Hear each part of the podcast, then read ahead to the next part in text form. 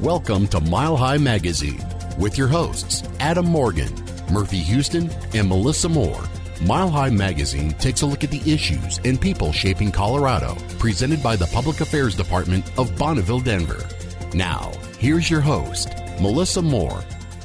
Hi, it's Melissa Moore. Thank you for joining me on this Sunday morning for Mile High Magazine. And one of those great organizations in town that we've all heard the name of is Big Brothers, Big Sisters of Colorado. Patrick Caldwell, the community engagement manager, is here. Good morning. Good morning. Thanks well, for thank having you me. for being here. Yeah. Tell me a little bit. How long has Big Brothers, Big Sisters been here in our state?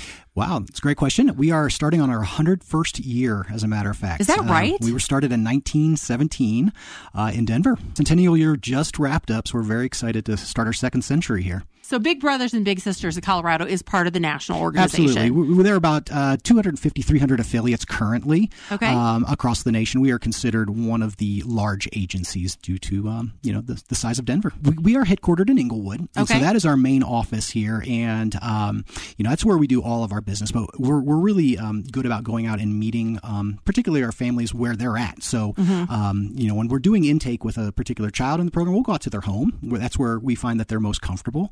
Uh, Right. we'll meet with them, um, you know, at, at their location. So tell me a little bit. Let's kind of start with some basics because I think a lot of us have heard of Big Brothers and Big Sisters of Colorado. I mean, obviously been around for a long time. What is the goal? What is the purpose? Well, the, the purpose is to support kids, and we, um, you know, are in the business of inspiring kids to reach their fullest potential. And um, we we believe that every child can use uh, a mentor in their life, no matter what their background happens to be. Um, and so that's what we do. We connect uh, kids who are interested in the program with a caring adult, somebody who can be in their corner, somebody in addition to a parent guardian who gets them involved in our program, um, someone who can be their champion and, and really empower them to to fulfill their potential. Um, and and it's all done um, through our support system. You know, it's professionally supported. We don't just match people and abandon them. Mm-hmm. Um, we are there with them, and so it's it's obviously the child and their mentor, who we call a big, who are who are the focus. Mm-hmm. But behind the scenes, there's always a parent guardian who is um, supporting that match, and then they have a um, point person at our office who is in charge of supervising their match and providing them with support over the course of their their friendship. And so when you're talking about the support, what are you talking about? Because I can see where someone maybe is interested in getting involved. They're like, yeah, I'd love to be a mentor. I don't know what to do. Sure, absolutely. We get that a lot. I would Um, say, I'd be like, I don't know where to start. How do I do this? We have a lot of young mentors, mentors who are just kind of starting out, um, you know, uh, in their careers and getting their their lives going, Mm-hmm. and so they want to do this, but they they may not have had a lot of experience working with kids, or or think that it's you know a lot of uh, uh, you know uh, you know work that that's going to go into it. But but what's really nice is um, if matched in our program, they will have um, a support person, um, you know, on our staff who is there to check in with them at least on a on a once a month basis um, to to guide them and to coach them and to troubleshoot if necessary. But then what's really great is they're also there to um, you know encourage them and celebrate all the the good things that are happening too. You Oh, that's wonderful. Our matches, it's like any other relationship. There's going to be highs. There's going to be some some challenges here and there.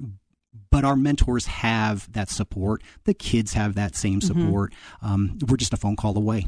So when you're talking about a match, um, you're talking about like you do an intake for the big brother or big sister. That's right. You do an intake for the child. Correct. Um, how do you come up with that match? Oh, that's a wonderful question. Uh, there is a lot that goes into that. I would think so. and, yeah. and it's never decided just by one person. Uh, we have a whole team of folks at the office who are looking at things um, like personality. Um, interests and activities that, that everybody is um, kind of uh, expressed during their intake. Um, we're looking at life history and and whether or not the two people, the big and the little, can can really relate to one another um, on that level. And we're also looking um, a lot of times at geography. You know, we are we are hoping to match people as close as possible to one another. It helps you know maintain those those matches over a long period of time. Um, so that's another thing that goes into it. And then I would say, lastly, one of the, the main things that we look at is um, what you know the parent guardian and the child are hoping to get out of that experience. Does it align with what the volunteer is bringing to this experience as well. Right, all big questions that Absolutely. yeah, you want to make sure it is a good fit, a, a good match. How involved is the parent and the guardian of the child? Oh, great question as well. Very much so. Um, I like to think of the parent guardian as like the gatekeeper to the match. We need them um, to um, basically sign off on every activity that our matches are taking part in. So they have veto power over anything. Um, if they don't want their child doing a particular activity, all they have to do is say so. Um, they are there to monitor the match as well because child safety is our number one priority, and they're the one who sees their child the most. Yep. Um, so we we basically uh, deputize them to check in with their child after each and every activity to make sure that um, they know what's going on, and should there be any concern of any nature. Um, we basically expect them to call us immediately so that we can um, troubleshoot whatever that may be. Um, so they're they're really there to have an, a, a you know a set of eyes on the match in addition to ours, um, and then they're there to coordinate with the big sister or the big brother. Um, you know, basically arranging the activities um, that the match is going to go on. Right. And I hate to say it, but in this day and age, obviously, you have to be safe. Absolutely. You have to be careful. Um, as you're matching up adults who say, Yeah, I want to work with kids, what kind of screening process do they go through? very thorough one. I'm glad you asked. Um, in addition to our two two and a half hour long interview that gets very um, in depth and involved in terms of motivation and background and life history and, and such, um, we check with uh, a myriad references from multiple different um, sort of uh, parts of that person's life, um, employer, family member, friends, things of that nature, so that we get a, a really broad sense of what this person is like, not just in one aspect of their life, but more holistically. Um, and then, in addition to that, we do a whole host of um, background checks, including getting fingerprints that go through the Department of Justice. Um, so that gets a nationwide um, report in terms Okay. of a person's ever gotten in trouble, not just locally in Colorado, but anywhere. We will be able to find out about that. Um, in addition, though, we also like to get a state-run report through the Colorado Bureau of Investigation. Um, and so that'll that'll return anything that happened locally. Um, we do a driving record check because our mentors are in most of our programs um, uh, in charge of driving their Right. their little around to these various activities. So we want to make sure that they're they're being a safe driver. Um, and then we do a sex offender registry search as well, and that is all done before a person is ever approved for the program. Wonderful. And then once they're in the program, we update those on an annual basis or sooner if if need be. Okay. So it's a lot of work. It is, but it's worth it. Uh, it's, Absolutely. it's a great program. Yeah, I know. I can tell just your excitement and your passion for it talking to you, which I love. So once somebody decides, um, hey, I want to be a big brother, big sister, how long does that process take from the time they make that phone call to you, going through the background checks, the interviews, all of that? Great question. We we like to say that we want to make great matches, not necessarily fast matches. So there is a, a timeline involved, um, and it varies person to person. But we can get you in the door quickly through our orientation and through our interview process, and then it's just a matter of waiting for background checks to come back. And depending on the state of the federal government, um, that can sometimes dictate if it's a, a quick process or if it takes a few few extra weeks to get all those different um, you know background checks back. And so getting approved for the program, I would say on average takes, you know, four to five weeks Okay. uh, for a person. Um, but then after that, that's when the, the real process begins. That's when we start looking for a potential little for a, uh, for a mentor. And depending on a person's preferences on, on who they want to work with, it can be a fast thing or it can take a while. Um, and and I've seen people get matched within a day of being approved, but I've also seen people wait many many months, um, just due to a variety of circumstances um, as to why it might take that long. But we also will keep people um, updated on their status as Okay. we are searching. So as you're as you're you're searching and you're putting together the match, we probably should start with some basic requirements. What is the minimum age for a big brother, big sister? Great question. It's 21 years of age, and Okay. that that pertains to our three different programs here in, in Denver.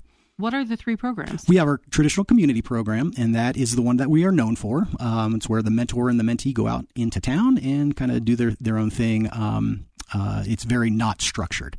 Um, we have a sports buddies program that is a um, it's also one to one, so it's one you know mentor matched with one mentee, um, but it's in a group setting.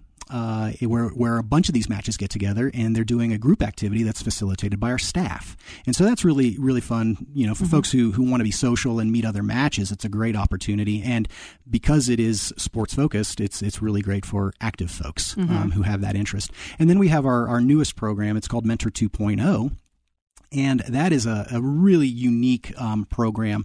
Um, it's a technology enhanced school based mentoring program that pairs all students at a school starting in their sophomore year uh, with a college educated mentor for four years. And so the goal of the Mentor 2.0 program is to get these students um, to graduation and, and coming up with a plan for post secondary. Okay, so you're really kind of showing them, hey, here's somebody who graduated from high school, sure. and here's what they're doing. In, in fact, um, our mentors in that program actually need to um, be um, college educated or have a certificate um, in, in, something beyond high school itself, um, just to show um, those students what's out there. Okay, so let's talk now. We talked a lot about the bigs, but what about the littles? For parents listening right now who have a child that they think, man, I think they would be a great fit in this program.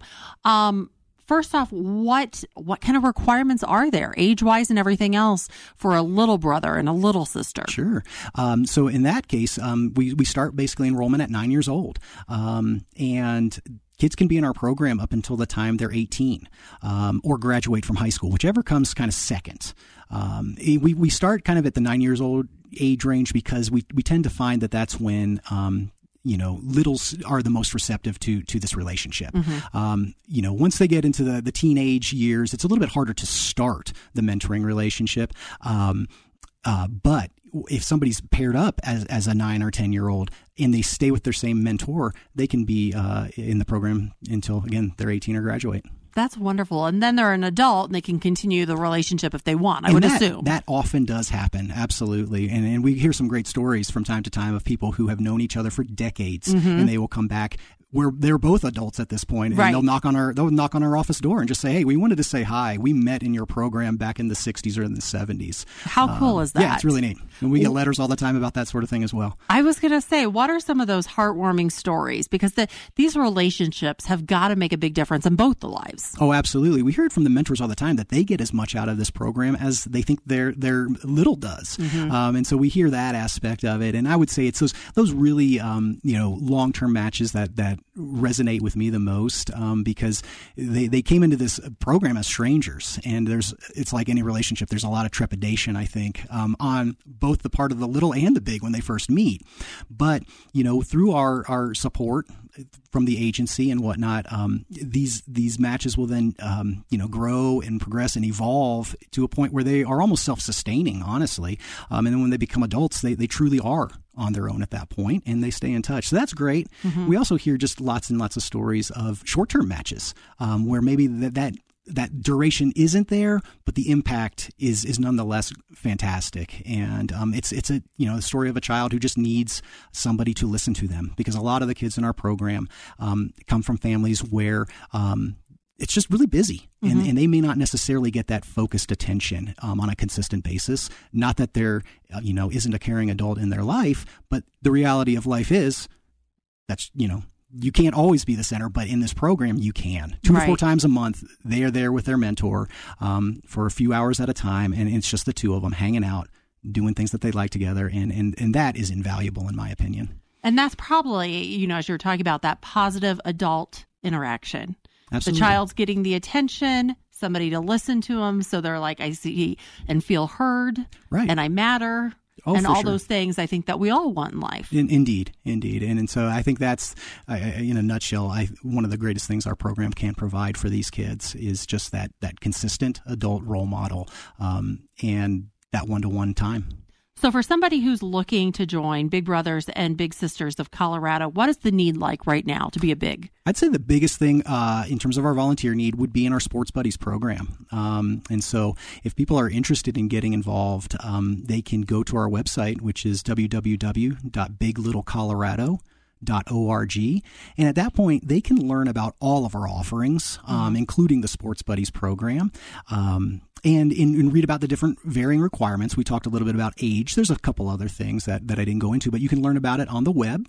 Um, and there's a link to apply to our programs at that point as well. Okay, so sports buddies, and you're looking for men and women. Yes, it is uh, men and women. It's predominantly guys, I feel, and it's a you know one of the reasons why we created that program is mm-hmm. because we knew there were a lot of men interested in sports, and they also tended to be a little bit um, wary of doing uh, our traditional program. Okay, um, and so it was a kind of a better entry point for a lot of the guys um, to be able to come to a, an activity that's supported by our staff where there's other matches. Okay, and okay. so yeah, they love it.